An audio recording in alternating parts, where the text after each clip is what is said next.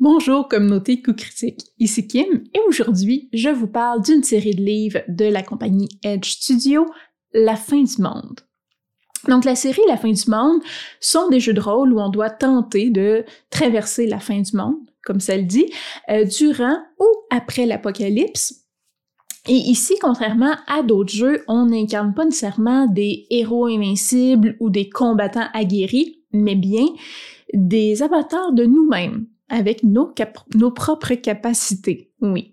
Donc, la série comprend quatre ouvrages, euh, dont trois présentement traduits en français. Donc, on parle de Apocalypse zombie, La colère des dieux, euh, L'invasion extraterrestre, euh, qui sont les trois disponibles en français, et La révolte des machines, qui est disponible seulement en anglais pour nous.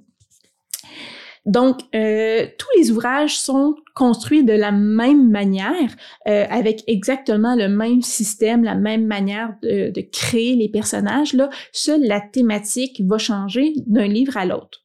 La première originalité du système, c'est de proposer aux joueurs de s'interpréter eux-mêmes dans la vraie vie. Donc l'idée, c'est de créer des personnages avec nos qualités, nos défauts, avec des habiletés qui ressemblent à celles qu'on a dans la vraie vie. Le maître de jeu peut aussi mettre en scène une ville où se déroule l'apocalypse qui ressemble ou qui est celle, dans le fond, du groupe de joueurs ou qui est connue par le groupe de joueurs, ce qui facilite encore plus l'immersion dans cette idée-là euh, apocalyptique. Donc, ce choix mécanique donne au jeu une dynamique particulière parce que on n'interprète pas de la même manière un agent secret tireur d'élite pris dans une invasion extraterrestre que euh, Kim, la prof de sociaux au cardio pas mal pourri, euh, qui sait se défendre pas mal juste avec euh, des aiguilles à tricoter.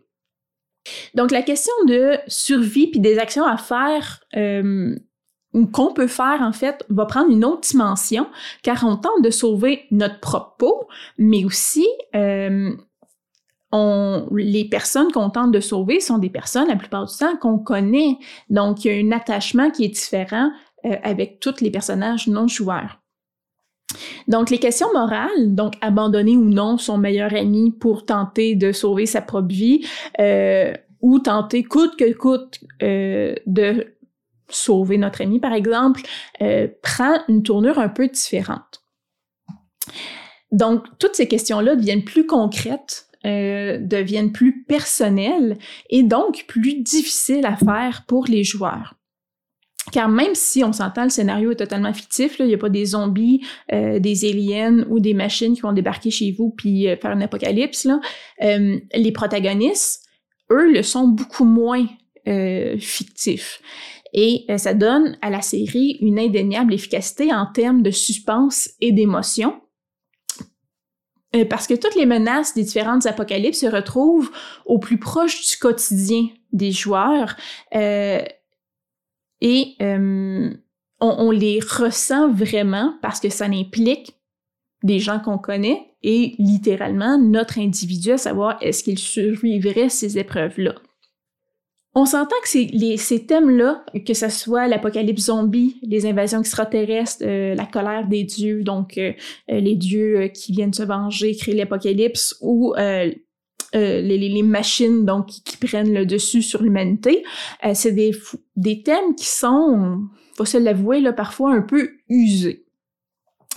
Euh, par contre, à travers ce traitement-là, il trouve le moyen de redevenir quand même épeurant.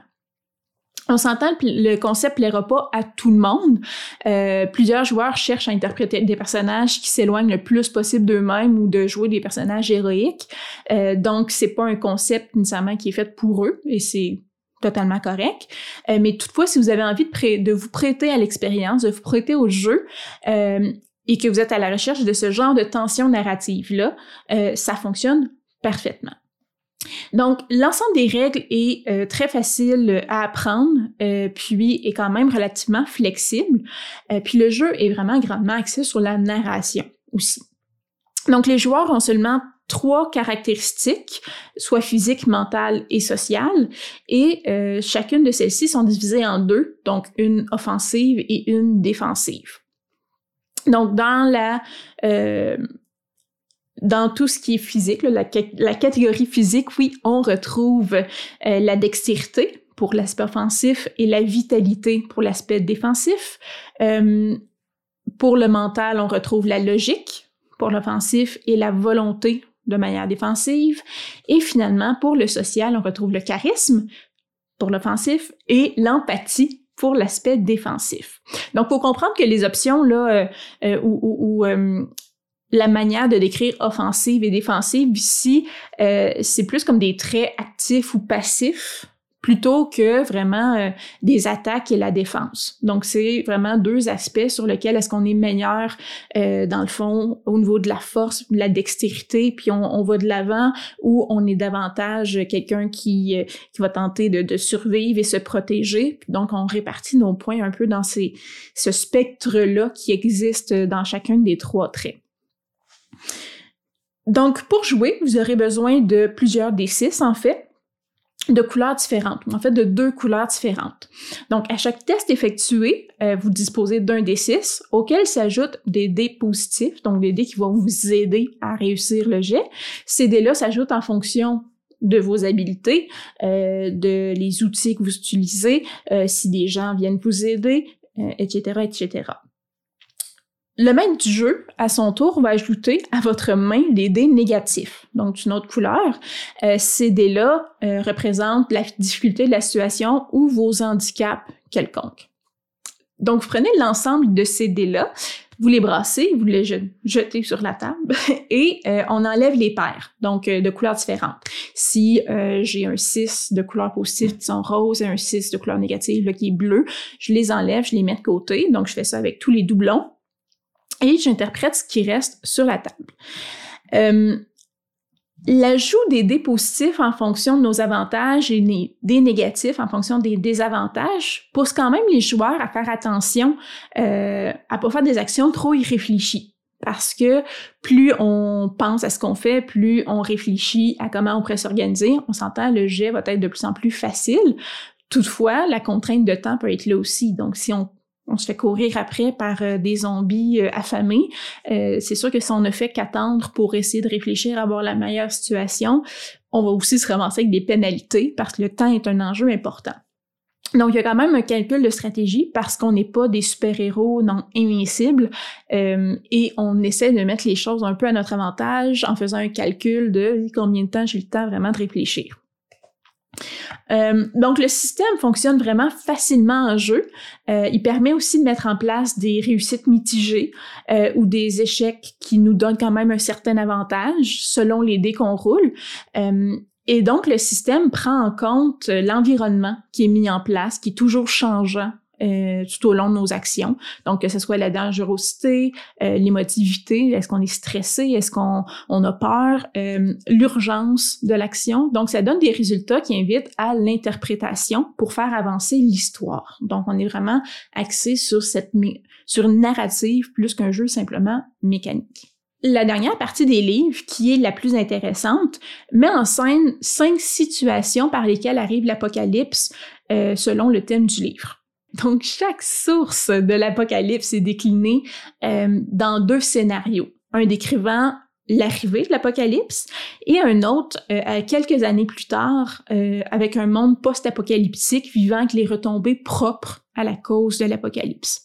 Il s'agit davantage de cadres de campagne décrivant la situation, la chronologie des événements, euh, les lieux importants, les personnages importants, des rencontres possibles ou des accroches possibles, euh, que des scénarios clés en main.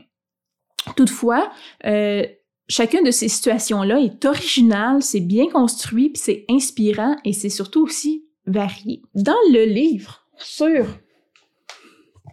les apocalypses zombies, on retrouve par exemple euh, la nuit du météore qui, euh, dans le fond, suite à une collision avec un énorme corps céleste, euh, ce dernier a provoqué une radiation sur la Terre qui réveille les fonctions vitales des morts. Donc, de là vient l'apocalypse zombie. Dans un autre scénario, le silence de mort, ça décrit une guerre entre grands prêtres vaudous, où il y a aussi sous la peau qui nous qui pousse le scénario un peu plus dans le sci-fi où, euh, dans le fond, des, petites bestioles là, euh, pénètrent sous la peau euh, des humains qui prennent possession, dans le fond, de leur cerveau, un peu à la le film The Thing, si vous l'avez vu. donc, les, les gens deviennent ne sont plus eux-mêmes, dans le fond, là, sont contrôlés par une force externe. Dans le livre, la colère des dieux. Donc, dans le livre La colère des dieux, on retrouve par exemple la vengeance de Gaïa, où la nature euh, prend sa revanche sur l'humanité après avoir été exploitée sans relâche pendant des années, des années, des années. Euh, on retrouve aussi, par exemple, la révélation, où les sept sceaux ont été euh, ouverts, les cavaliers de l'Apocalypse descendent sur Terre, donc c'est la fin du monde au sens biblique du terme, où le Créateur et le grand séducteur euh, se livrent une guerre euh, sans merci pour l'âme des humains. Dans le livre sur les invasions extraterrestres, donc euh, on retrouve un scénario qui se nomme La guerre des mondes, titre assez classique s'il en est un. Donc c'est un scénario classique d'invasion extraterrestre où les Martiens attaquent sans avertissement ou presque, euh, submergeant les défenses de la Terre avec leur technologie plus avancée que la nôtre. Donc, c'est vraiment un scénario où on retrouve des soucoupes volantes, des petits hommes verts euh, et tout ce qui est le plus euh, classique dans le genre. dans le scénario Les visages, ce scénario-là confronte les euh, joueurs avec un monde terrifiant où presque tous leurs proches ont été remplacés par un double extraterrestre. Donc, il y a des créatures végétales euh, qui ressemblent parfaitement à la personne euh, qui substitue, jusqu'au plus, plus petit détail, pardon, ils possèdent même leurs souvenirs. la seule chose qui permet de savoir que quelque chose cloche, en fond, c'est l'absence d'émotion euh, qui indique dans le fond que nos proches sont bel et bien euh, disparus ou ne sont pas ce qu'ils semblent être. Et finalement, euh, dans le livre La révolte des machines, on peut retrouver la menace modulaire où, après un événement qui donne conscience aux robots, les robots nagés et industriels développent une intelligence partagée et donc deviennent, viennent avoir un cerveau réseauté, on pourrait dire, et obtiennent la possibilité de s'assembler en des titans euh, géants, donc c'est un peu redondant, là, euh, et réduisent les humains à l'esclavage. Dans La mort qui vient de haut, donc pour contrer les attaques, les attaques pardon, euh, grandissantes, l'armée met en place des drones qui sont pilotés par une intelligence artificielle et avec le temps augmente la puissance de cette intelligence artificielle-là pour se protéger jusqu'à temps que l'intelligence artificielle prenne le contrôle des drones et de l'armée. Et euh, dans le fond, euh, ça de, la société, dans le fond, où, ce, système-là d'intelligence artificielle et de drones euh, crée un État policier pour tous. On s'entend que le système ne se démarquera pas pour son originalité, ni même pour sa simplicité. Donc, c'est pas compliqué, mais c'est pas le système le plus simple au monde non plus. Euh, le système est bien, mais il, ne révolutionne pas, pardon, euh, le monde du jeu de rôle. Euh, donc, il peut se distinguer par l'idée de mettre en scène des personnages directement issus ou calqués des joueurs, mais c'est quand même possible d'atteindre ce résultat-là avec n'importe quel système pas héroïque, dans le fond, qui contient pas de magie. Donc, le système n'est pas pour autant acheté aux poubelles, on s'entend, mais si vous préférez utiliser votre propre système pour jouer un de ces scénarios-là, vous ne passerez pas à côté de ce qui est plus intéressant dans le jeu. À mon avis, euh, ce qui fait que la série La fin du monde se démarque euh, dans le domaine des jeux apocalyptiques ou post-apocalyptiques, c'est les scénarios proposés. Donc, si on prend exemple sur le livre Apocalypse Zombie, donc mise en scène bon, ben pas mise en scène, mais mise en contexte, là, pour comprendre ma critique, une mise en contexte est nécessaire. Euh, j'ai grandi en écoutant des films d'horreur, là, euh, ces derniers sont imbriqués dans mes souvenirs d'enfance, pour le meilleur et pour le pire, là, donc quelques-unes de mes phobies en sont directement issues. Mais euh, j'ai depuis vraiment longtemps un amour particulier pour les films de zombies, particulièrement les films de Romero. Une de mes citations préférées, Ivy demeure When there's no more room in hell, the dead will walk the earth. Donc, on retrouve dans Dawn of the Dead. Et là, je parle du vrai film, Dawn of the Dead de 1978, pas l'espèce d'horrible remake de 2004. Là. Donc, j'ai vraiment un amour profond pour le genre, pour les questions autant éthiques que philosophiques qui sont soulevées dans les films de zombies. Euh, toutefois, avec le temps, le marché s'est saturé euh, de mauvais films cherchant à capitaliser sur le genre, puis il y a beaucoup de gens, dont moi, qui se sont tannés des navets commerciaux qui cherchaient juste, dans le fond, à utiliser des zombies euh, pour faire de l'action. Donc, ici arrive le petit miracle. Le livre Apocalypse Zombie, avec les cinq idées de scénario déclinant le monde apocalyptique, mais aussi quelques années plus tard, comment la société s'est adaptée ou comment la société est, devenue suite à ces apocalypses-là, euh, m'ont vraiment fait revivre mes premières amours. Euh, donc, j'ai, j'ai retrouvé ce sentiment euh, de nouveauté et de d'émerveillement. Ça fait drôle quand on parle de zombies, mais d'émerveillement envers les scénarios impliquant des morts vivants.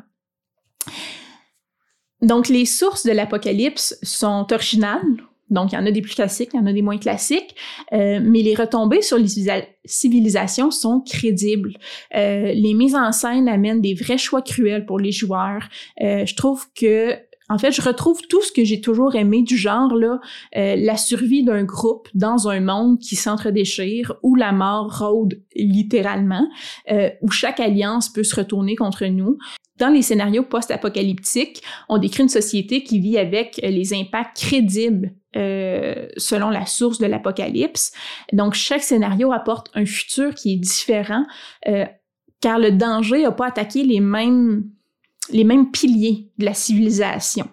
Euh, donc, chaque scénario post-apocalyptique devient super intéressant parce qu'un élément important de la société a changé ce qui affecte la structure sociale au grand complet. Et donc, vous comprendrez que la prof de sociaux est très, très, très, très, très, très contente d'explorer ces phénomènes-là. Donc, vous comprendrez aussi que euh, j'ai un immense faible pour le tome portant sur l'apocalypse zombie. Mais je crois aussi que euh, l'achat du, du, livre en vaut la peine, euh, ne serait-ce que pour les scénarios proposés. Euh, vous n'avez pas besoin d'être un fan fini là, des, des, des, morts vivants comme moi pour trouver euh, que ces scénarios-là sont inspirants, qui sont originaux et qui sont bien structurés. Là. Donc, on se rappelle, c'est une boîte à outils et non pas un scénario clé en main. et donc, si vous voulez une inspiration ben, pour, vous, pour une campagne ou un one-shot euh, post-apocalyptique, euh, ce sont des références hyper pertinentes et hyper intéressantes. Les autres tomes de la série La fin du monde sont tout aussi intéressants euh, si les thèmes vous intéressent davantage, qu'on parle des aliens euh, ou euh, des, des du courroux divin. Et je considère dans le fond ces livres-là comme des musts dans ma bibliothèque de jeux de rôle parce que chacun d'entre eux font vraiment honneur au genre. Je dois dire que ma plus grande déception, en fait, c'est euh, que dans cette gamme-là, le dernier tome, La révolte des machines, n'a jamais été traduit en français. Donc, c'est lui que je n'ai pas sous les mains. J'ai le PDF en anglais, mais c'est le seul, donc, je n'ai pas pu m'approprier et avoir euh, avec moi dans ma bibliothèque.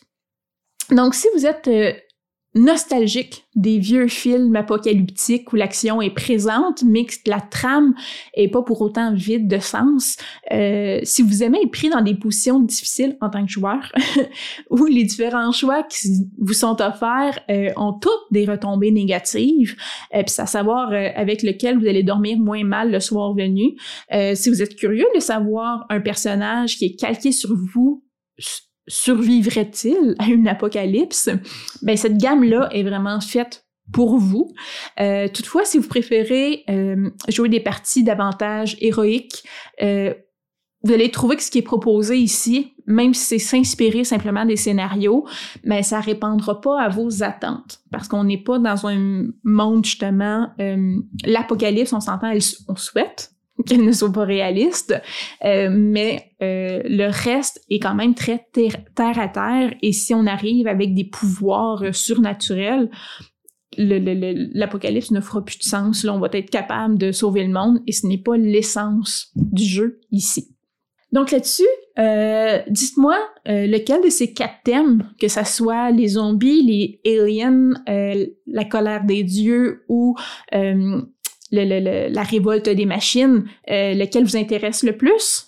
Auriez-vous imaginé un autre thème pour tirer cinq scénarios amenant à la fin du monde? Est-ce que c'est le genre de jeu qui peut vous intéresser ou vous préférez jouer des personnages qui sont à milieu de ce que vous êtes comme individu? Euh, donc, commentez sous la vidéo. Encore une fois, j'aime toujours ça vous lire. J'aime ça euh, avoir euh, participé à la conversation avec vous en plus. Abonnez-vous à la chaîne si vous voulez pas manquer nos prochaines critiques. Et si la gamme vous intéresse, vous trouverez les informations pour obtenir les ouvrages soit en PDF, soit en format papier dans la description du vidéo, juste en dessous, encore une fois, de ma face. Donc, en bas ici. Donc sur ce, je vous souhaite une bonne fin de journée, chère communauté, et à la prochaine. Bye.